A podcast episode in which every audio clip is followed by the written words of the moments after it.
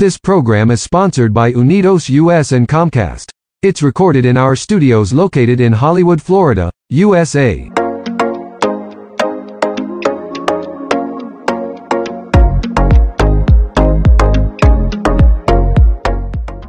Hi, everybody, and each of you, welcome to our new season, second podcast, Citizenship Program of Hispanic Unity of Florida. My name is Raisa, and here is Magali. Hi, Magali. Hey, Raisa, how are you? I'm okay, thank you, and I hope our uh, students waiting for this podcast because we get many questions and the students waiting for answer for help for support okay Did you have Did you have fun in our last podcast, Raisa? We were speaking about uh, the perfect world versus the real world, and we will continue working on that in this second podcast of this second season.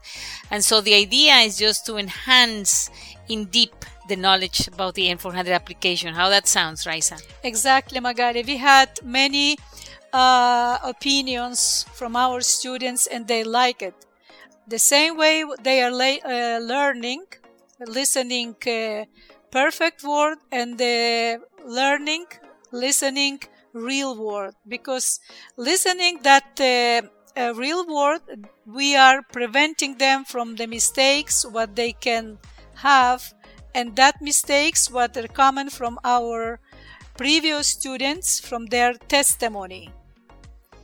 Basically, Raisa, we spoke in our last podcast about the different ways, styles, um, the, the the way that USCIS officer can ask our students about their name. Seems to be a simple matter, but in English they use so many different ways to ask you what is your name.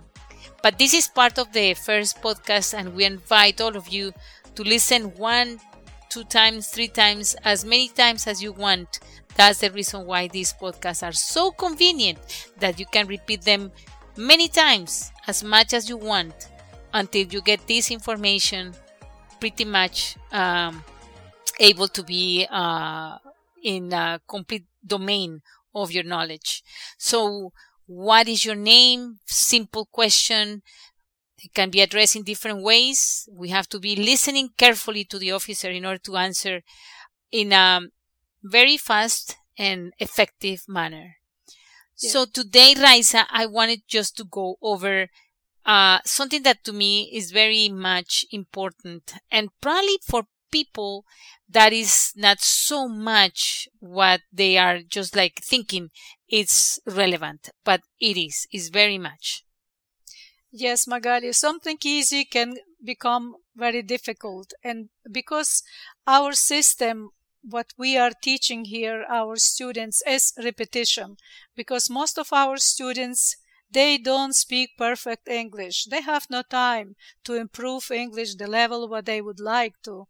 And we are here for them, try to teach them, t- try to uh, help them during the, our classes and podcast, everything. And they are helping us how to teach them. That is the most important. If we are always listening their suggestions and their opinions about podcast, about classes, and of course about testimony of what students is giving us after their uh, finish the naturalization process. So therefore, Raisa, eh, in the well development uh, of the interview, the USCIS officer would like to get eh, your basic information with your social security number, your date of birth, the date you became legal permanent resident, your country of birth, and your country of nationality. Why this is a very substantial very important information collected by the USCIS officer, Raisa. You know, this information not so complicated or difficult, but because this is still beginning of the interview and most of the students, they are still nervous. And this information, easy information, becoming very difficult because they still cannot focus completely in their interview. As you said about names, that is very, very easy information, very easy questions. But because that still in the beginning, that is just beginning of the interview, they still not relax completely. They still nervous. And that is make different, make difficult their interview. And now that part of uh, part two, questions 5, 6, 7, 8, 9, 10, mm. 11, and 12, and 13 of part number two. This is our second podcast, and we still only in part number two because it's a lot of information we have to review as we are doing here real world and perfect world. So, you know, Raisa, our students, they ask, why I have to learn my social security number, why this is a factor that will define the control of our, our interview. It is important, and we are not um, diminish the uh, ways that you have to address answers. It's so difficult for many people to memorize these numbers. But the N400 is numerical. The N400 is full of dates full of numbers. And so, in order to have an effective interview, we need to control that information. We need to know that information. Surprisingly, Raisa, a lot of our students know, have, don't have any control of the social security number because this is, eh, this is a belief that probably is is something that should be part of the confidentiality and not be given to anyone. So the social security number um, must be in your memory, and the officer will ask to confirm the numbers that you uh, had in the N400 application. You know, we ask these questions to immigration officers. Why? Uh, application has something like this social security or uh, date when we became a legal permanent resident. An officer said each question, each information what we have in our application for some reason and no questions why. You just have to know that information. And if you don't know that information, easy, simple answer. You are not ready for your interview. An officer can ask you any questions and that will be just uh, explanation. I'm checking your English. And you have to understand the question and you just have to give the officer the answer. That's it. How easy is that? Very easy. An officer not going to ask you something who knows what. Only what you have in your application. And if you have in your application, please just learn that, memorize that dates, as Magali said, many, many dates. And who remember date of marriage if we married 25, 35 years ago? Just review that information and no questions. Why? You just have to know that. Period. Right. So, date of birthday. Sometimes we have our applicants underestimating the power of the information in the N400. And they thought and they said, oh, whatever is very simple. That's easy non-stop. Of course, we're speaking about certain level of um, memory. Who doesn't know the date of birth, right? Everybody knows the date of birth. So, when is your date of birth? But look at this one, Raisa. When you became a legal permanent resident. That one is not a favorite question for people because it's not important, but it is in the application everything that is in the application should be part of your memories. When you became legal permanent resident, uh, as I call this is those are uh, answers by heart. You need to know, as you know, your telephone number, your address, your date of birth, when you became legal permanent resident, as well as your nationality. Very important data information that cannot be by mistake given to the officer, but certainly with precision and certitude. Of course, no, nobody gonna believe you don't know your date of birth. The problem is you couldn't understand that question.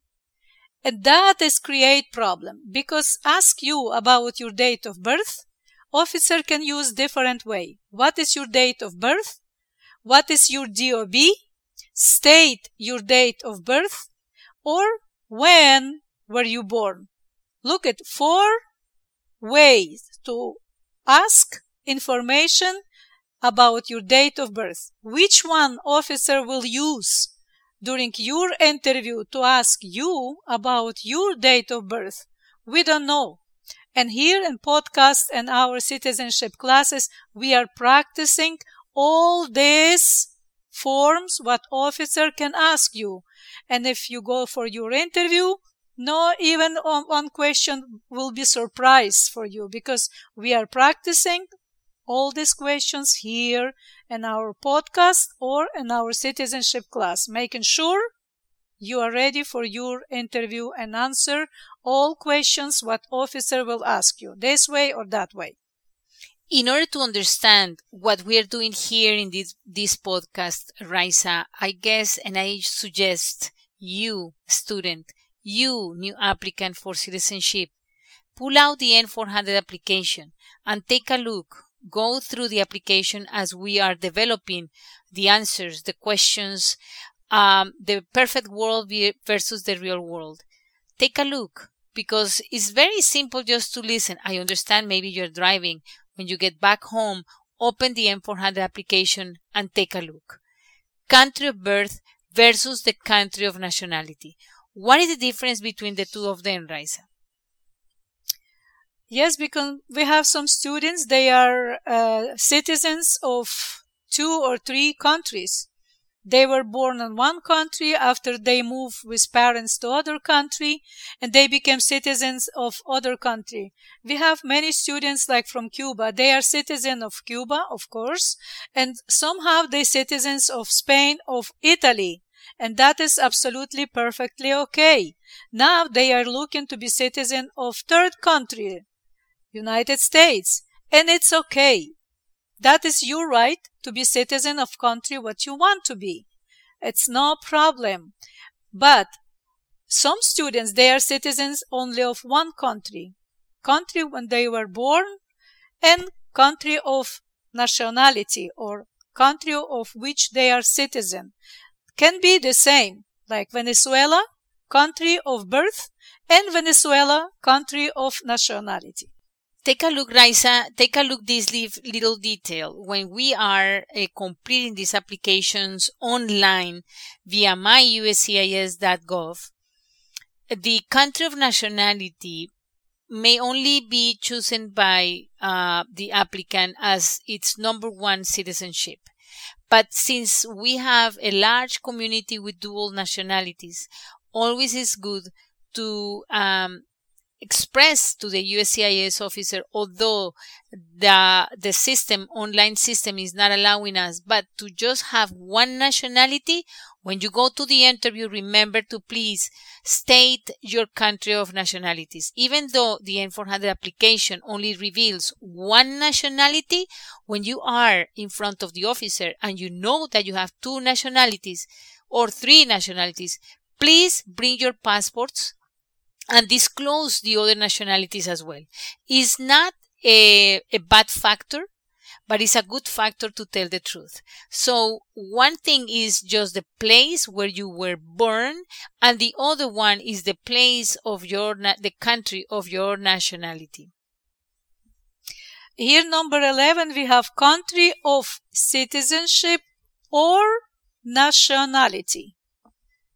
Okay, citizenship may be we are understand this citizen if you uh, mention country when you were born and nationality country when you became citizen by naturalization. Because we cannot be born in two or in three countries in the same time. But we became citizens like cuban people of spain by naturalization. And they can mention their like country of birth Cuba and country of citizenship or nationality Spain, right? Absolutely. So then let's take a look of the practice and let's uh, let's ch- let's get the chance to the perfect world and then let's see the analysis after this little segment of the N400 application. We don't go for oath because we did this. And first podcast, we just go for second part.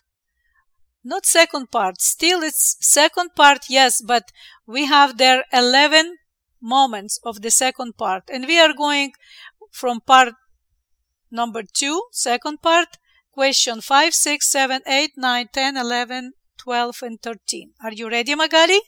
I am. To answer my uh, questions? Of course, I am. Did you study? I did study very much. A lot. Very good. Very good.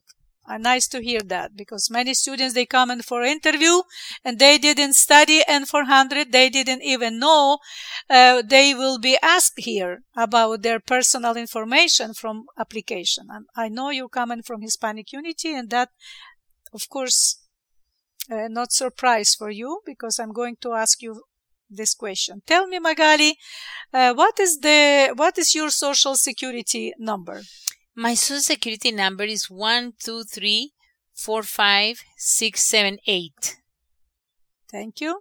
And tell me what is your gender? I'm a female. Very good. Magali, what is your DOB? Um, I was born on October the 10th, 1995. Very good. And how and when you became legal permanent resident? I became legal permanent resident on uh, May 22nd, 2010. And how you became legal? Um, I got married to an American citizen, and I am a proud mother of a little American citizen. Mm-hmm. Nice. Then you became legal permanent resident or legal in the United States by marriage. Absolutely, right? yes, yes, officer. And very good. Are you still married? I am. Very good. And how is your husband? How he became legal in this country? Oh, he was born in the United States. He is from uh, Minnesota. Very good. Okay, and tell me what is the country of your birth? Where were you born? I was born in Ecuador. Great. And uh, are you citizen of Ecuador? Yes, I am.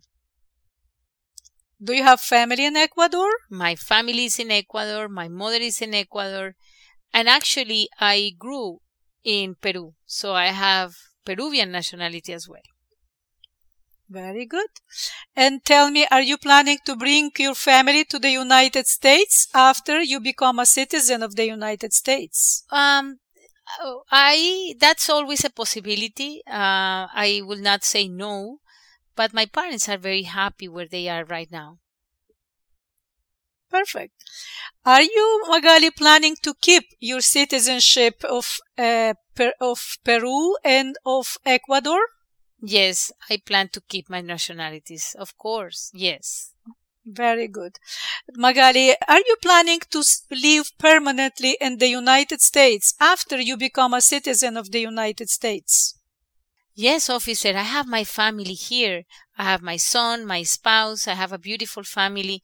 Yes, I, I just want to continue being happy in this amazing country. Okay. I'm going to ask you a question which I don't ask to everybody, but I want to ask you this country. Tell me, Magali, um, uh, do you believe, are you eligible to be a citizen of the United States? Yes, I am. Why? Because I've been a good legal permanent resident and I like this country so much. And so I never commit any crime. I've been with good moral and character. I've been a good person for this society. So I, I think my next step is just to have this amazing citizenship because this is where my family is and I want to be part of this wonderful country.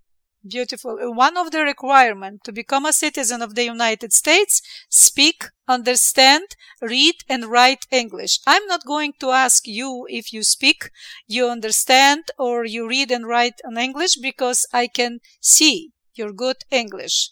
And thank you very much. And tell me, Magali, did you apply for any kind of disability exemption? No, actually, uh, I have uh, a very good health, so no, officer. Very good. Thank you very much. We finish with this portion.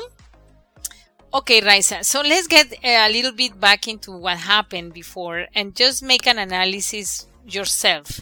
What did you notice um, in this perfect world that we just presented? You know, I was very happy to hear full answer and even little more of uh, uh, my applicant client give me like little more explanation. Even sometimes we ask students not to talk too much, not uh, waste their time, and just answer yes or no some questions.